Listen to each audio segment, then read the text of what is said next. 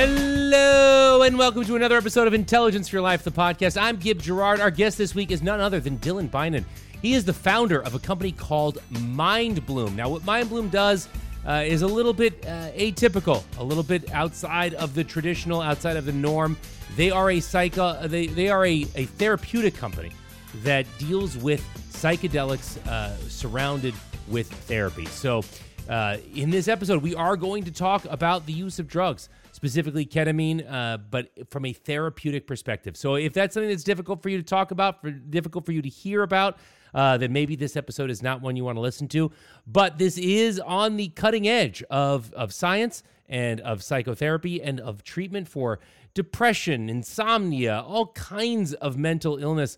Uh, and and and I would be remiss if I did not bring this interview to, uh, to you guys. So, without further ado, here is my interview with Dylan Beynon. Dylan Beynon, founder founder of MindBloom. Uh, we're going to talk about what that means in a second here. Thank you so much for being a part of this show with us today. We really appreciate it. Thanks, Gib. Super fired up to chat with you today. So, Dylan, you're you're you're doing something that I've been actually really interested in and reading a lot about personally. And I, I actually re- I want you to talk about what Mind Bloom is before I color it with what I want it to be. So, why don't you explain what Mind Bloom is and and why it's taking off so much right now? MindBloom is a mental health and well-being brand, uh, helping people achieve life-changing clinical and personal breakthroughs uh, through at-home psychedelic therapy.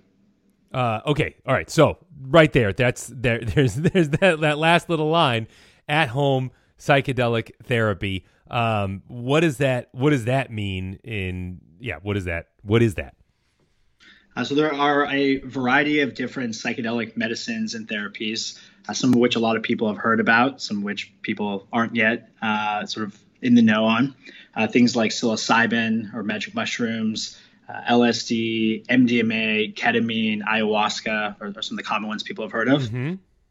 And today, there's some incredible um, biotechnology companies who are working really hard to bring a lot of these different medicines to market uh, because they are uh, showing more promise and better clinical outcomes uh, than all of the existing legacy treatment options or a lot of the legacy treatment options for the mental health care crisis, which is the number one public health care crisis, sort of sans COVID, and COVID's making it a lot worse. Right. Right. Uh, to, today in the US, there is one prescribable psychedelic medicine that is available and is, is increasingly prescribed uh, for depression, anxiety, sometimes OCD, PTSD uh, other ruminative thought disorders like eating disorders or social anxiety disorders, uh, and that is ketamine. Mm. And how does ketamine how does ketamine uh, help with you know in conjunction with with therapy? How does that how does that play out? Yeah.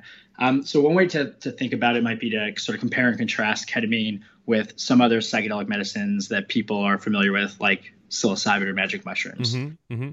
Uh, so the classical psychedelics like psilocybin or LSD uh, work on your serotonin system, which you know, regulates mood uh, amongst a lot of other things. Um, and when you do something like LSD or psilocybin, uh, sort of phenomenologically, or like what it feels like, uh, it enhances a lot of your senses to the point of distortion. So if you've ever seen any media that uh, portrays somebody going through a you know, psilocybin LSD experience, you see like you know hallucinations and bright colors and uh, wild thoughts, and, and and it also works on you know what you hear and what you taste and things mm-hmm. like that. Mm-hmm. Um, ketamine is a little bit different, but also very similar, in that it actually works on your uh, your glutamate system, which is the uh, largest and most prevalent neurotransmitter system in your brain uh, regulates uh, memory and learning, amongst some other things. And whereas those serotonergic substances I mentioned, like LSD and psilocybin, cut off or uh, distort your senses, uh, ketamine tends to actually like cut off your senses. It's an antagonist, so like cut off, cut off, cuts off the system. Um, when somebody is undergoing a ketamine therapy experience, uh, they're often taking a small sub anesthetic dose from what people currently get when they're using ketamine as an anesthetic, which is what it was uh, previously and still widely used for. Um, so something like one fifth to one twentieth of what like a child receives in the emergency room if they go in and need to be put under. Mm-hmm. Uh, and at those low sub anesthetic doses, it has these really pronounced psychedelic effects. uh, we can bucket these psychedelic effects into sort of three categories. Is how we think about it. Uh, it's uh, emotional effects, cognitive effects, and neuroplastic effects. Uh, when someone's undergoing a ketamine therapy experience, uh, the emotional effects uh, are, are, are, sort of a multitudinous, but include things like feeling deeply connected to other people uh, and sort of helping people reestablish that feeling of connection to others in the world, deep sense of gratitude, uh, deep senses and feelings of peace and contentment, mm. Especially important for people who you know are clinically depressed or anxious and um, you know feel disconnected from others and you know from happiness. Uh, the cognitive effects uh, often can feel like a deep uh, senses and, and thoughts that generate like clear insights into ways that people want to make changes in their life or into ways of you know things that are holding them back. Uh, it gives people enhanced perspective. Uh, so you know people sort of see uh, more clearly like what's important, what's not, and helps sort of drop the little things for them, and gives people this deep sense of clarity, like they know exactly what they need to do. Uh, does that last though, like uh, beyond the treatment? Because that sounds great, and I and I know a lot of people can have those moments when they're taking drugs recreationally. Um, but but how do you how does that convey how does that turn into real life change or real actual improvement in your neurochemistry over time? Mm-hmm. Right. So that's the perfect question. So uh, that third bucket that I mentioned, so there's three. There's co- emotional, cognitive, and neuroplastic. Is neuroplasticity. So neuroplasticity is the brain's ability to change itself uh, or to, to make changes. Uh, when somebody receives a ketamine therapy dose or a sub-anesthetic dose of ketamine, uh, what one of the things that happens in the brain is that it secretes this hormone or this sorry this protein called BDNF. It's brain-derived neurotrophic factor. Mm-hmm. BDNF is like HGH for the brain. People call it uh, the fertilizer for the brain. Okay. When BDNF is secreted, uh, the brain enters this state of synaptogenesis, or essentially a state where it's more easy for neurons or brain cells to make connections between each other. So, as a result of this, uh, people are able to more easily like rewire their existing pathways in their brain. Uh, so, this is really helpful for you know creating new behaviors, for breaking bad habits that people are stuck in, uh, or breaking like ruminative thought disorders where people yeah. are going the same patterns over and over. So what's interesting about this is uh, a lot of people when they have a mental health and well-being issue, especially if it's a clinical one, mm. they all present as very similar things. They're ruminative disorders. So it's uh, pathways that are getting repeated over and over again in this positive feedback loop, where it's actually oftentimes like carving channels in people's brains, right, where they're they're just running these these loops, and that's depression, that's anxiety, mm-hmm. Obsessive compulsive disorder, that's PTSD, that's alcohol use disorder, substance use disorder, uh, you know, people who are addicted to smoking. Um, you know, a lot of these different issues in their lives, clinical and even non-clinical, right? Um, and so if you just give somebody this neuroplastic agent, um, they are their brain just tends to actually reassemble itself in a healthier way. And if you support people with, by helping them understand ahead of time how these things work, how to go through the experience, setting intentions on what they actually want to work on and what changes they want to make, maximizing the value of the experience because there's a skill set to sort of getting the most out of a psychedelic therapy experience or ketamine therapy experience, and then integrating the experience to actually create to understand what happened and create changes, you dramatically accelerate and improve uh, the, both the likelihood and the speed at which someone's actually able to make changes in their life that'll show up as better behavioral patterns and also like better emotional patterns. Okay, that, that is a lot, a lot to unpack. So, it, I mean, if, if everything you're saying is true, and I'm assuming it's backed up by data as well as your own clinical practice, um, that's that that is that's an amazing breakthrough for for people who are suffering from all the disorders that you've talked about. Now, my question, my first question is: Is this only really applicable to people with kind of severe versions of what you're talking about, or can kind of I mean, I, I've maybe maybe I'm projecting myself into this too much, but I like I feel like a lot of people have ruminative uh, thought patterns that that are that are detrimental to moving our lives forward. Um, I know I do. I think a lot of people do. If it's not something that's sort of debilitating, but just sort of I don't want to call it normal or abnormal, but just more run of the mill, not to the point where you are uh, dysfunctional in your daily life, but where you're just not feeling 100%. Is this is this appropriate therapy for them, or do you need? Um, is this really just for the the most deep sufferers? Mm-hmm. Yeah, I think there's a couple ways to sort of break down that question, a couple directions to go in. Uh, so one, if the question is like, do psychedelic medicines and do does ketamine therapy benefit people who don't have severe anxiety or depression or some other ruminative thought disorder? Uh, you know, the answer is yes. um, there's a reason that it's very much in the in the zeitgeist, saying like Silicon Valley, to take you know microdoses of LSD to enhance lateral thinking, creativity, and improve mood. Mm-hmm. Even people who are you know not suffering from a clinical diagnosis of anxiety or depression or you know some sort of addiction. Um, um, you know, I myself am a, a ketamine therapy patient.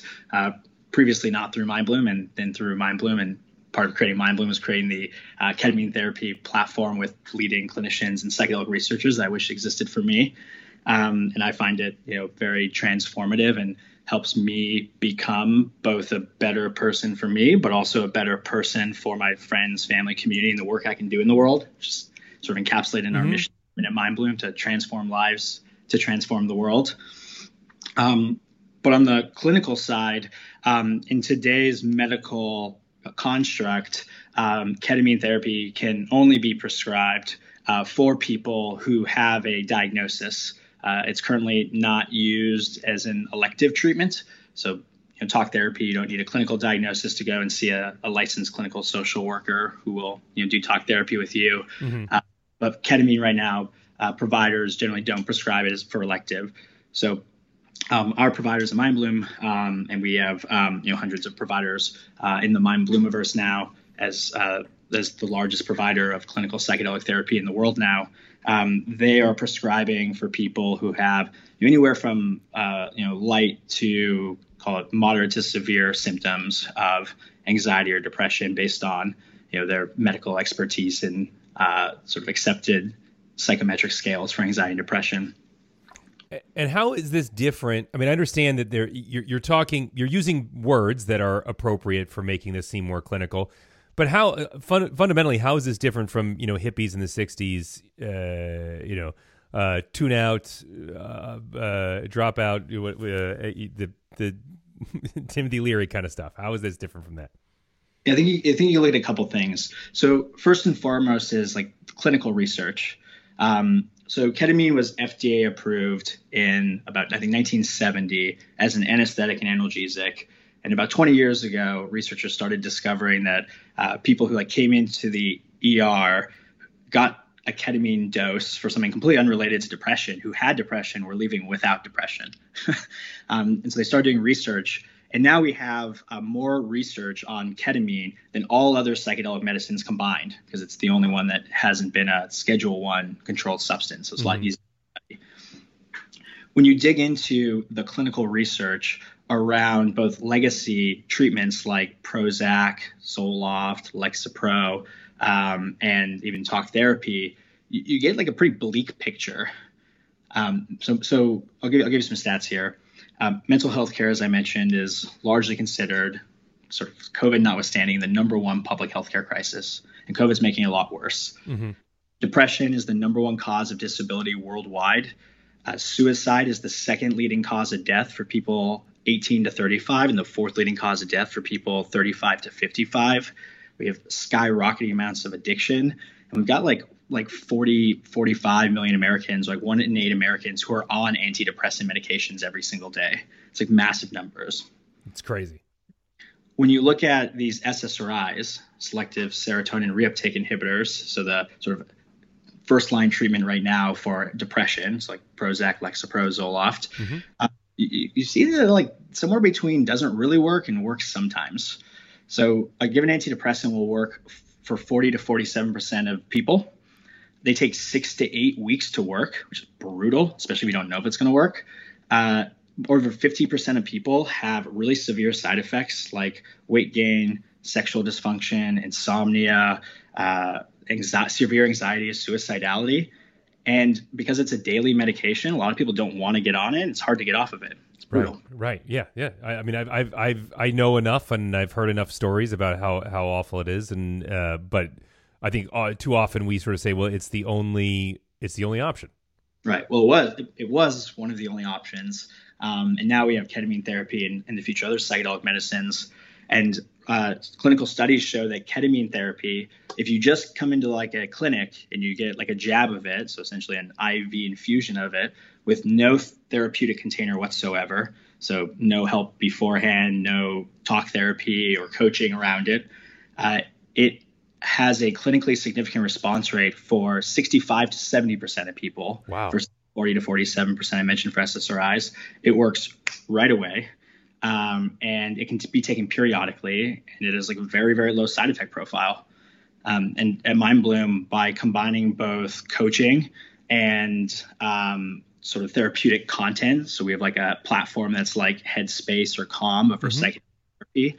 Uh, we deliver to people this branded, uh, really beautiful like Bloom box that has an eye mask and a journal and these other things that they use as part of our uh, therapeutic program that's designed by like leaders in the field of psychedelic medicine and psychiatry, uh, we're getting people a clinically significant result 80 to 90% of the time. Less than 5% of clients have side effects versus over 50 for SSRIs, and they're light wow. side of nausea and like grogginess, um, and it works right away.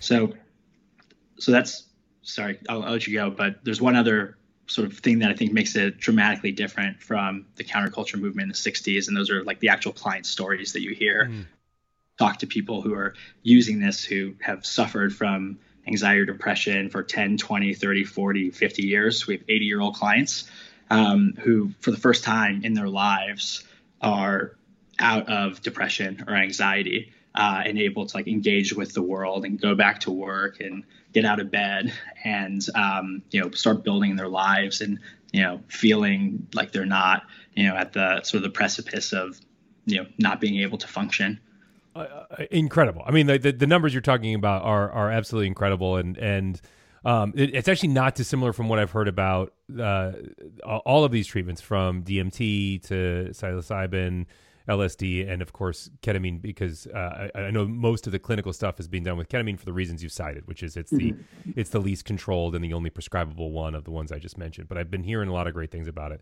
For, um, the only prescribed one for now. For now, we're, yeah, we're getting close to some others, which is wildly exciting. I know I know Washington and Oregon are having some some movement on that stuff, so uh, it would be interesting to watch and see what happens there. Hey, we're gonna take a quick break. When we come back, I want to talk about uh, I want to talk to Dylan about what uh, what how MindBloom uh, does their therapy in association with with this with the ketamine treatment, how they find their providers, and of course how they protect themselves uh, protect their clients from abuse. So, uh, take a quick break and come back and talk about those things. Dylan, before we took a break, we were talking about the amazing. Uh, I mean, the, the, amazing results you guys are having, and again, it's it's stuff that I've heard from you know multiple sources, uh, not not necessarily in the numbers you're talking about, but just uh, how good this therapy is. Mostly, I've heard ketamine with PTSD for soldiers returning from war. That it's mm-hmm. sort of experimented with it there, and they've seen really great. They combine it with some immersion therapy techniques where you know you do VR and, and other things to to relive some of the more traumatic moments. And I've I've heard great things. Um, and, and we've been talking again, like you said, about uh, how to apply this to the general population and the amazing results you're having. Uh, I, I feel like I know with talk therapy, it's very provider specific. So I may have I may have a great uh, rapport with you know therapist A, not such a great one with B, and my friend may love B and not like A, and we'll have a completely different experience based solely on the provider that I'm that I'm dealing with. So my question to you, I guess, is: A, how do you how do you figure out who your providers are going to be for Mind Bloom? How does this work remotely? And uh, you know, when when I feel like I feel like intention and therapy are such a big part of it. You know, how, how does that fit into this puzzle for you guys? Mm-hmm. Um, on the providers, so our the model that our platform supports, uh, you work with two different types of providers throughout like a six session course of treatment. Uh, one is a psychiatric clinician, so either a psychiatrist or psychiatric nurse practitioner. Uh, so this is a trained mental health care professional who can prescribe medication, um, and they oversee the medical care, prescribing, making sure people get to the optimal therapeutic dose, and making sure that they're safe throughout their journey. Uh, the second provider that our clients work with is a, a psychedelic guide, is what we call them. Uh, so these are specialized coaches who are specifically trained in the psychedelic therapy modality. So this is these are people who have undergone experiences themselves. They know how to help people set intentions and prepare for psychedelic therapy experiences. Uh, they help people personalize their treatments, which include uh, personalizing the music that they listen to, which is actually a, a pretty big component of each hour long experience, uh, helping them um, customize and personalize the program. So, depending on what comes up for people throughout the experience, could be you know uh, grief, trauma, uh, you know, heartbreak or divorce, um, you know, uh, career malaise, like all these inputs into people's mental health and well-being that's causing anxiety or depression. Mm-hmm. Uh, their coaches are actually helping them, um, you know, understand what happened during the experience, make sense of it, and create an action plan for how to integrate the experience and get actual, you know, realizable changes out of it. Um, and the coaches help people both through one-on-one sessions, also group sessions. So getting into a group and sharing about your psychedelic therapy experience and therapeutic journey, it can be really potent and powerful and is evidence-based um, and then messaging through the you know the platform um, as people need support going through their journey. And and and but uh, that rapport though with the with the with the clinician is is I mean obviously you, are getting the ninety percent result, your eighty five to ninety percent result rate. So I I, I got to imagine that the the ketamine the ketamine helps there too. But like, I, I, or or do you just do you have like a secret sauce or a way that you train your clinicians or that your clinicians approach hmm. that's different from the broader community? Because again, I feel like this this is a very intimate experience you're describing. Yeah, I mean, maybe one thing I should preface this entire conversation with is I'm not a clinician myself or doctor. Um, I'm a psychedelic medicine evangelist and true believer. I'm a ketamine therapy client, both pre Mind Bloom and now at Mind Bloom. Mm-hmm. Um, and I'm a, a, a, tech entrepreneur and healthcare entrepreneur. Um, so part of my journey is that over the past 13 years, psychedelic medicine has been incredibly uh, meaningful and important for me in my development as I've now built two other before Mind Bloom called like world positive tech companies and local democracy and civil justice that were mm-hmm. acquired, you know, raised hundreds of millions of dollars and um, have been really successful. Um, and um, and so um, at MindBloom, one of the things that we do is we build a lot of technology and software to help support a lot of these experiences. So when it comes to, for instance, the matching of clients to the clinicians and especially the coaches, uh, we have a platform that helps take people's preferences and match them to the best coach possible for them. And we're getting smarter over time at learning, you know, what drives clinical outcomes for people. Mm-hmm. Uh, we can build a platform around it. So, you know, levers like that are how to get people to the optimal therapeutic dose for them and getting better at predicting which dose will work better for what people, uh, how to match people to the right coaches, uh, matching people to the right therapeutic content and programs. We have multiple different programs people can select from to start the journey, and then they change within the journey based on what comes up for them. Um, um, so there's so the technology component that's helping to you know uh, adapt the program and adapt who the coaches are and how they work with people, um, and then just finding the best coaches on the planet and training them and creating like a wisdom of the crowds where they're all able to through their community, uh, through Mind Bloom, you know, teach each other how to do it and surface best practices and mm. what's working and sort of distribute those learnings to everybody, and then we productize those learnings. Um, so you, you okay? You just said a keyword there. You, you productize those learnings. So your your prices are kind of are relatively low for for the healthcare space. Um, uh, uh, uh my my question to you is, you you you kind of have to scale. Like you need a lot of people to decide that they want to do this because of all of there's a lot of one on one stuff. There's a lot of um, how how are you avoiding people? You're, you're incentivized to let a lot of people do this. How are you avoiding people who just want to get the recreational ketamine uh, getting involved in this and, and abusing your system? Mm. Yeah. So your question is like, how do we maintain a high standard of care as a medical platform, uh, given like the inherent you know optics risks of ketamine therapy, and right. is there and the potential for abuse? Yeah. So the kind of abuse you're, talking about is actually called malingering. It's when people are have drug seeking behavior. Mm-hmm. Um, so there's a, couple things here. So one, um, so in Mind Bloom we have like two strategic, you know, mandates or, or goals.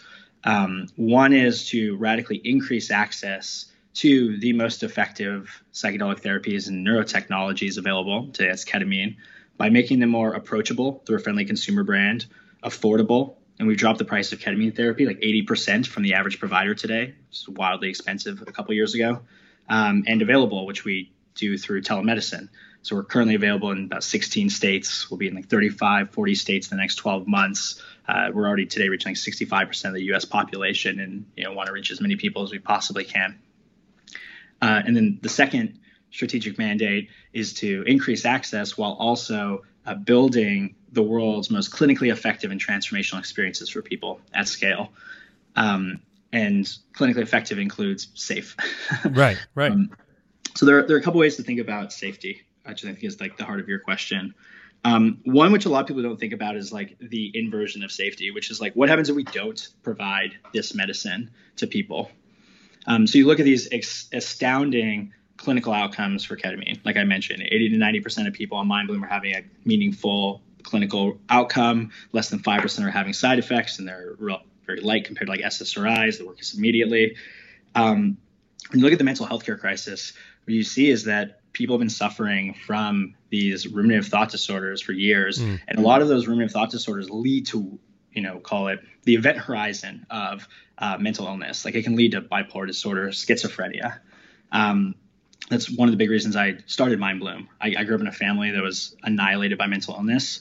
Uh, a lot of family members have had it. Uh, my mother uh, was severely mentally ill, succumbed to schizophrenia, addiction, spent 15 years homeless before dying of a methamphetamine and fentanyl overdose. Wow. Um, and one way to think about safety is you look at like what happens if you don't get people an incredibly effective and relatively you know and safe medication. Um, you can actually cause a lot of harm by um, not getting them access to it. I, I, I, think for like the extreme cases, that's the. I mean, we kind of were talking about this before, but from, from a different angle. For the extreme cases, yes, obviously intervention, even risky intervention. It's like it's like chemotherapy with cancer. It's you wouldn't give you wouldn't give somebody with a cold chemotherapy, but you, you give it to somebody who's going to die from something else, um, from from cancer. This is the same thing. If you have extreme mental illness, I absolutely see why this would be worth all the risks. But uh, my my concern is for people who are maybe in the more functional side of things, you know, where intervention may be more dangerous than um, than than allowing people to sort of do it in the in an older more traditional talk therapy setting. But I mean, I I I I haven't heard from you that there is a lot of serious side effects. You said about five percent right. are experiencing it, but I, I I I'm just curious about that. Yeah, so you make a good point. Like, okay, so you're saying that for some populations, definitely get them the medication. It's risky not to, but are there some populations of people where the cure is worse than the cold? Right? Yeah. Like the effects yeah. or risk is worse than, and that's a serious concern, right? Like iatrogenics or uh, doctor error is like the third leading cause of death in the U.S. Mm-hmm. Wild, right? So um, I don't know if you know, if any of your listeners follow like Nassim Nicholas Taleb, he would tell you never go to the doctor unless you you're like your leg is falling off and you absolutely need to go because it's an emergency and you know you might perish otherwise because doctors might do more harm than good. Um, um, but when you look at the clinical safety data around ketamine, it's just extremely, extremely safe. Um, the biggest risks are accident, right? So if you were to do ketamine therapy while operating heavy machinery, like driving a car or, you know, like trying to swim in a swimming pool, like it, it is an anesthetic and can, you know, reduce people's motor functions. Um, um, other risks are people with uh, heart issues. It can increase the rate of your heart, give you tachycardia. And so, if somebody has really bad cardiovascular issues, they should avoid ketamine therapy. Um, but when it's overseen by a medical provider who helps make sure that people you know don't have some of these exclusionary criteria, uh, it's just an incredibly safe medication. Um, so there are some instances where people shouldn't do it, like I mentioned, like also if you're like pregnant or breastfeeding, or if you have like a really strong history of psychosis, or you're currently undergoing a psych like a psychotic episode, you may want to avoid something that could dissociate or derealize you. Mm-hmm. Um, but otherwise it's just extremely safe and there's like a little bit of a narrative violation, right? Where people hear ketamine or they hear psychedelic medicine, yep.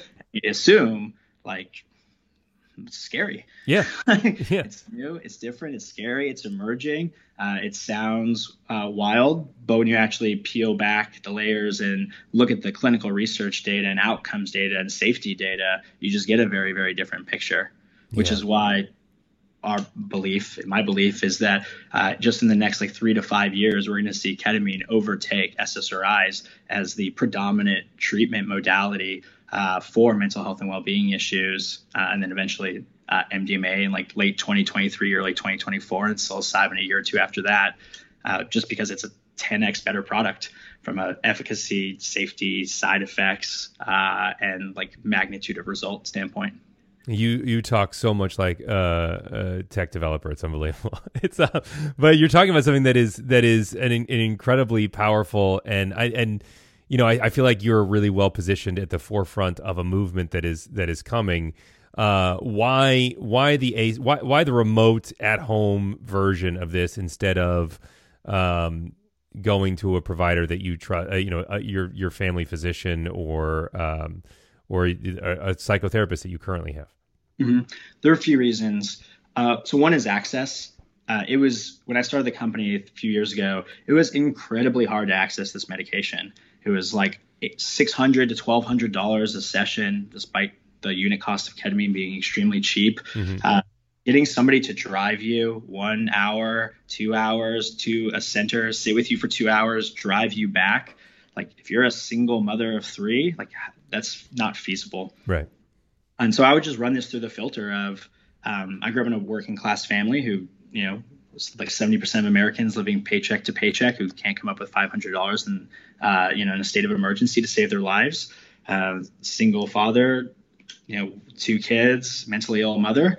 And if this was available, like we would, the idea of affording a thousand dollar session and having my father like drive her every single time and sit with her, finding someone who could is laughable. So one is just the access component. Um, and through telemedicine, we've been able to rapidly get this both you know 80% cheaper than the average provider, but also to an extremely large number of people who just didn't have access to a, to the therapy previously. Um, and the second, which I think surprises some people, is um, is just the quality of the experience. Hmm. So a lot of people may assume that it might be better or a better experience to go into a clinic, uh, but when you talk to people who have gone into clinics and have done it at home, you see that people like to do it at home. Um, they don't have to go somewhere that's unfamiliar to then get into an unfamiliar altered state of consciousness. Uh, traveling there is, uh, or traveling back after an experience mm-hmm. is usually a way to integrate it. You want people into a, a really calm, comfortable environment. So essentially, you want them in a calm, comfortable mindset in a calm, comfortable physical setting when you're doing psychedelic therapy. And being in a clinic is, and driving back from a clinic usually is not that. Um, and um, and furthermore, it just is a giant impediment to care for a lot of people. Uh, they end up not coming back to spaces because the friction of it, um, which then prevents them from getting and seeking the treatment they need. Sorry, I, yeah, I mean, I, I, I, I think that's that, that all makes a lot of sense. I just there's something about there's something about having a prescription drug experience at a in a at a remote location. But I mean, I do I do get my I get most of my pharmacy stuff online now anyway. I'm you know I, I do telemedicine and and this I just I guess this is no different. I I it's just it feels like a, a strange um not a strange it's it's a new frontier and when yeah. and new things are often scary. What you're talking about what you're what you're alluding to is status quo bias, right? When right. something we all have this cognitive bias where we assume that how the universe is constructed today is exactly the right way and mm-hmm. anything new is crazy. right. And then that new thing becomes reality, it just goes into that bucket of the status quo. So, for instance, you're talking about you know how wild it sounds to take a you know one hour uh, you know sub anesthetic dose of an anesthetic at home, but nobody bats an eye that nine million Americans take Ambien Right, right, right, right, right. yeah, no, it's a great point. I mean, and, it, yeah. And one of the things that uh, we do as part of our protocol at MindBloom that our, our clinical advisors and science director, medical director have built out is uh, we require a peer treatment monitor. So essentially, that you have somebody with you that MindBloom trains up on just how to sort of observe you, and we have 24-hour call lines for emergencies. Um, and today, they've essentially had no, you know, real emergencies. Um, you've had a couple, I've had like thousands of patients. We're doing like 250,000 psychedelic therapy sessions a year right now. Uh, I've only had a handful of people who have like called in nervous and you know needed support. Mm-hmm. How does that affect having an observer? How does that affect the uh, the honesty of the therapy? I feel like eh, that that person that person may be a part of what you, you part of your ruminative problems. Do you know what I mean? If it's a parent that you're struggling with, or even a spouse that you know uh, it's a part of your your therapy element, that can be hard to have like an observer in the room. Yeah, is I think you're you're touching on something interesting, which is um, one of the things that's been fascinating to watch is people have become so entrained in this medical model where they're told that like their bodies are machines and we can give you drugs and like mm-hmm. perfectly and tweak what's going to happen to you. Which one that's just like totally false. right, like, right, right. We're not chemistry sets. To- exactly. Um, so one that's like just totally false, but people seem to believe that, um, which is understandable. I used to believe that. Um, and two is psychedelic medicine. Like it's just m- messier than that. Like predicting the right dose for somebody is near impossible. Um, like we have you know mountains of clinical data now, and like how people respond to certain doses is like throwing a dart. Um, and we get patterns with people, and then we can help like titrate it to them because it's um, it's like how their brain chemistry is working with the medication.